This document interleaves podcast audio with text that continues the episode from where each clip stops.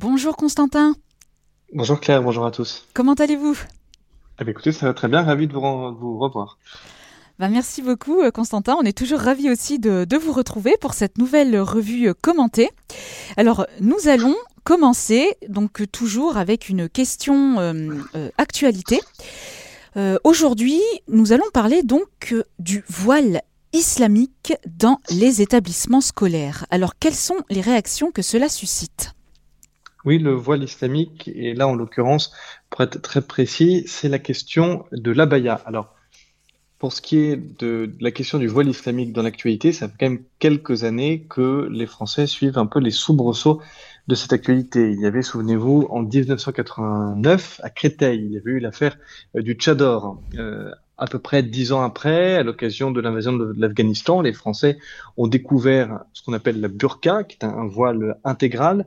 Encore 10 ans après, en 2010, il y avait eu toute l'affaire du niqab, et notamment le gouvernement sous la présidence de Nicolas Sarkozy qui avait légiféré pour interdire ce voile intégral porté dans l'espace public. Il y a 2 ans, l'affaire du burkini, c'est-à-dire cette sorte de combinaison qui est tout à la fois un maillot de bain et un voile islamique pour permettre aux femmes musulmanes de se baigner, notamment dans les piscines publiques. Et voilà qu'aujourd'hui, l'abaya s'invite dans le débat. Alors l'abaya, pour être très précis, c'est une robe longue traditionnelle qui fleurit depuis plusieurs mois dans les établissements scolaires. Et on constate effectivement, on voit plus en plus de jeunes filles porter cette robe longue traditionnelle.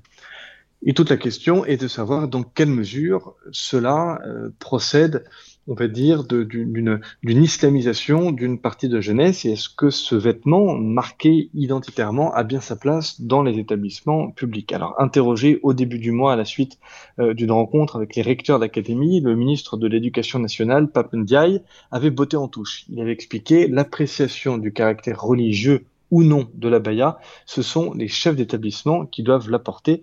Et là, ce sont des propos donc que je cite, tenus par le ministre de l'Éducation nationale. Alors, cette réponse de Pap Ndiaye pose problème, comme le remarque Guillaume Bonnet, qui signe comme chaque semaine la revue de presse dans France Catholique, tout simplement parce qu'en renvoyant au terrain, c'est-à-dire en renvoyant à l'échelon local la question de définir ou non l'appréciation du caractère religieux du vêtement, eh bien, c'est faire porter la pression à l'échelon local. Alors, c'est précisément ce niveau local, ce niveau local, c'est, on va dire, le niveau des directeurs d'établissement, c'est ce niveau local qui est soumis à la pression et aux revendications identitaire. Donc en renvoyant au local la responsabilité d'accepter ou non les abayas, l'Éducation nationale abandonne en rase campagne ceux qui sont au front. Comment ne pas imaginer que les hésitations de l'Éducation nationale, sinon sa pusillanimité, ne peuvent que laisser le terrain à l'islamisme et à sa stratégie de grignotage dans les territoires perdus de la République, demande encore Guillaume Bonnet. Alors le CFCM, qui est le Conseil français du culte musulman, avait de son côté affirmé que l'abaya n'était pas un vêtement religieux.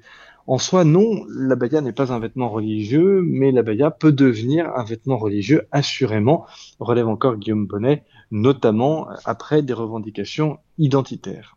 Alors cette question de l'abaya est une question épineuse, d'autant plus que les prosélytes islamistes peuvent compter sur l'appui de la gauche et son déni du réel, comme le souligne Guillaume Bonnet, qui évoque par exemple le cas de Jean-Luc Mélenchon qui a expliqué que l'abaya n'était après tout qu'une tenue inventée par les Bédouins contre la chaleur, ce qui historiquement est vrai, et qu'il s'agissait d'un vêtement pratique pour les adolescentes complexées, puisque comme c'est une robe longue, cela permettait de masquer leur forme.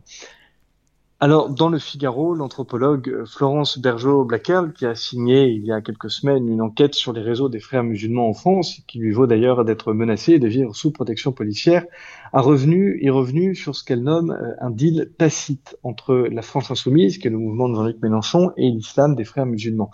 Et elle s'autorise un parallèle intéressant avec l'Iran des années 70. En Iran, dans les années 70, relève-t-elle, c'est la gauche révolutionnaire qui a actionné le mouvement avant d'être pendu par les mollahs iraniens, rappelle-t-elle. Fin connaisseur de l'histoire, et c'est la moralité, si on peut dire, de cette revue de presse, Jean-Luc Mélenchon et la gauche française en général, bien qu'il soit fin connaisseur de l'histoire, devrait bien se souvenir qu'il ne faut pas pactiser avec ce genre de revendications, puisque l'histoire a montré que cela pouvait très mal se terminer.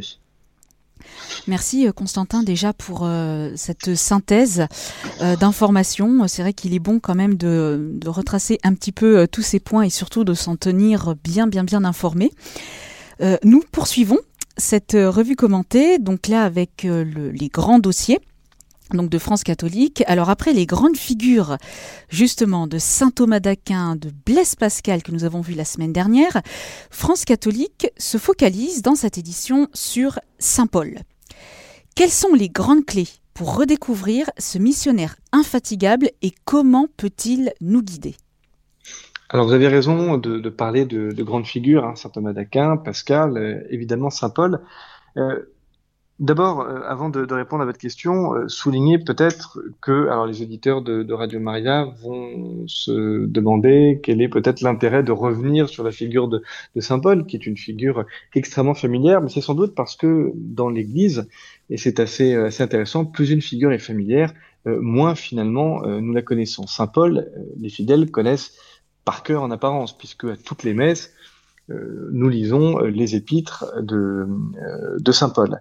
Mais finalement, en quoi a consisté sa vie, en quoi consistait son enseignement, ses voyages, c'est la raison pour laquelle nous abordons la figure de saint Paul dans le dossier de France catholique. Alors que retenir de lui ?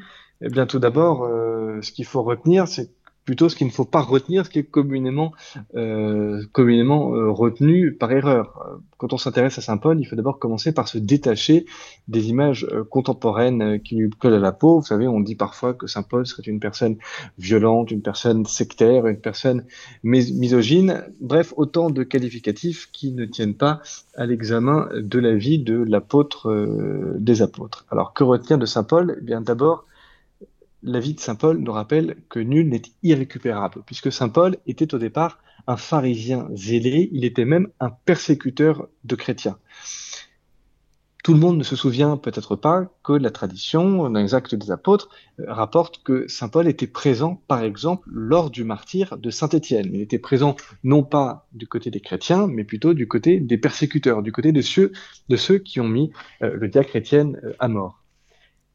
Saint Paul est donc le persécuteur des chrétiens, se développe chez lui une haine viscérale de la communauté chrétienne jusqu'à ce qu'il se mette en route vers Damas. Alors il se met en route vers Damas, notamment pour persécuter la communauté chrétienne de Damas, et c'est à ce moment-là, et c'est relaté dans les Actes des Apôtres, que se déroule le célèbre épisode de sa conversion. Il est à cheval, et d'un coup un éclair surgit, saint Paul tombe de son cheval et il entend une voix qui lui dit « Saul, Saul », qui était son nom avant qu'il prenne le nom de Paul, « Pourquoi me persécutes-tu » À ce moment-là, c'est évidemment une conversion radicale. Saint Paul, par la suite, va recevoir le baptême, va se rendre à Jérusalem, va rencontrer Saint Pierre et c'est le début de sa grande mission d'évangélisation.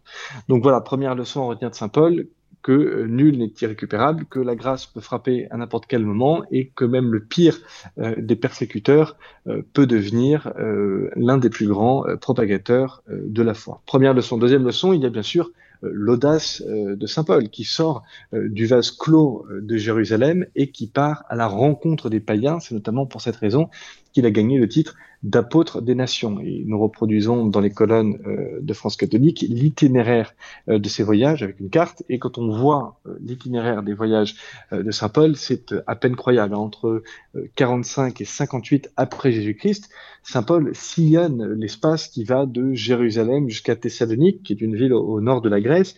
Il va traverser toute l'actuelle Turquie. C'est vraiment des trajets très impressionnants où il va de communautés, il va fonder des communautés chrétiennes.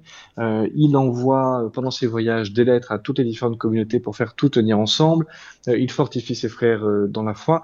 Bref, c'est une vie extrêmement remplie qui ne s'arrête pas pour diffuser l'évangile qui lui a été transmis par le Christ lui-même, puisque saint Paul raconte bien qu'il a eu une expérience mystique. D'ailleurs, dans notre chronique d'apologétique signée Frédéric Guillot, on parle bien du ravissement de saint Paul au IIIe ciel, où de manière mystique, eh bien, saint Paul redécouvre de ses yeux, de manière mystique, hein, mais de ses yeux, la vie du Christ, et c'est pour cela qu'il parvient ensuite à en témoigner de manière aussi efficace. Alors, l'audace, donc il faut retenir de saint Paul, et ce qui découle de l'audace pour les chrétiens d'aujourd'hui, eh bien, c'est qu'à l'exemple de saint Paul, nous n'avons pas le droit d'être découragés, notamment face à la déchristianisation.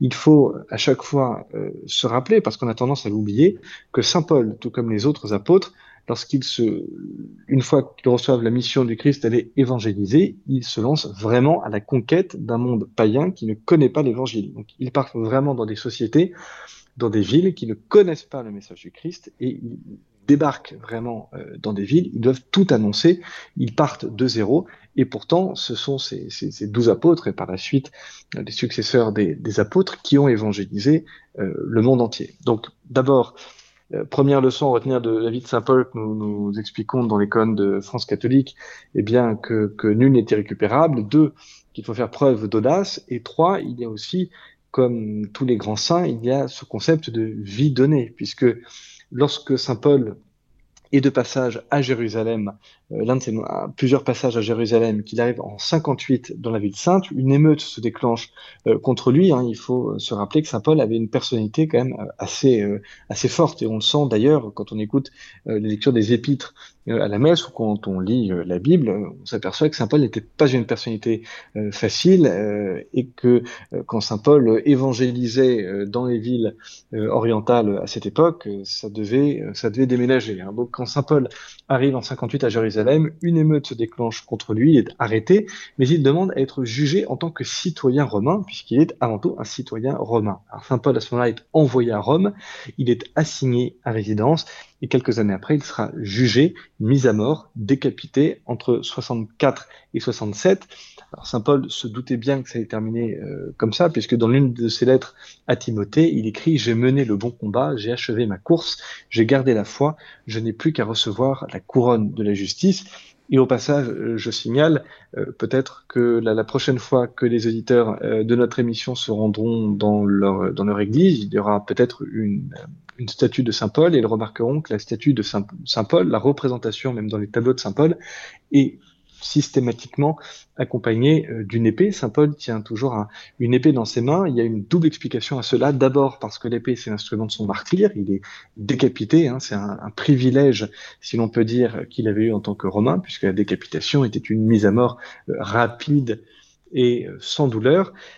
D'abord, donc, c'est parce que c'est le symbole de son martyr, et également parce que l'épée est le symbole de la parole de Dieu, et dans l'un des épîtres de saint Paul aux Hébreux, il explique que la parole de Dieu est plus tranchante qu'un glaive à deux tranchants. Voilà, donc, petite parenthèse. Pour ceux qui nous écoutent, s'ils tombent sur une statue ou une peinture de saint Paul avec une épée, ils sauront pourquoi l'apôtre des nations a une arme comme ça dans les mains. Alors, c'est difficile, hein, de résumer en quelques mots la vie de saint Paul, mais voici des pistes que nous développons encore plus largement dans le France Catholique de cette semaine, que nous développons également dans les pages enfants du magazine, puisque dans quelques jours seront fêtés saint Pierre et saint Paul conjointement. Et d'ailleurs, en parlant de Saint-Pierre et en parlant de Rome, je signale aussi aux auditeurs qu'ils trouveront dans ce nouveau numéro de France Catholique une petite déambulation à Rome, justement, à Saint-Paul hors les murs, qui est la basilique érigée en mémoire du martyr de Saint-Paul, une très très belle basilique à la très belle histoire.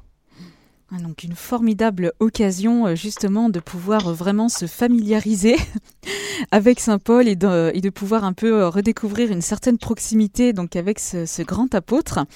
Donc merci Constantin pour tous ces éléments. Et pour continuer avec les grands portraits de notre histoire, nous retrouvons les rois de France, et dans cette nouvelle édition, nous sommes avec Henri IV. Oui, alors comme chaque semaine, nous proposons un portrait d'un roi qui a marqué l'histoire de France, et essayer de comprendre en quoi ce dirigeant son exemple peut aider les dirigeants actuels. eh bien, je pense que Henri IV, en quoi il peut aider les dirigeants actuels, eh bien, c'est bien dans son sens politique et son sens du temps long, puisque au-delà de ses qualités d'entrain, d'enthousiasme, de vitalité, de générosité, de séduction, de facilité de contact avec tous, relève Jacques Trémé de Villers qui signe, comme chaque semaine, la chronique dans France Catholique, eh bien, Henri IV, qui était protestant, avait conscience que la France était catholique et que la diffusion du protestantisme divisait l'Église en autant d'églises nationales et princières, et qu'à terme, cela les représentait un grand danger pour l'histoire du pays. Et c'est la raison pour laquelle Henri IV ne va pas hésiter à abjurer son protestantisme. Alors, ce qui est assez beau, c'est qu'il abjure la religion protestante, mais il reste ami, il va continuer de travailler avec, par exemple, le duc de Sully, qui lui était protestant, ce qui montre bien que ce choix ne l'a pas empêché d'être fidèle en amitié, et là aussi, la fidélité peut être une notion assez... une notion que nos dirigeants pourraient s'emparer à nouveau. Il reste donc ami avec le duc de Sully, ce qui montre son sens de la fidélité. Il va aussi nommer les évêques, mais loin de vouloir des préfets en violet, comme le dira Napoléon, Henri IV voulait que ces évêques soient des saints. Donc là encore, il y a cette idée que l'attention aux politiques n'exclut pas l'attention à des réalités plus hautes, et notamment l'exhortation à mener une vie sainte.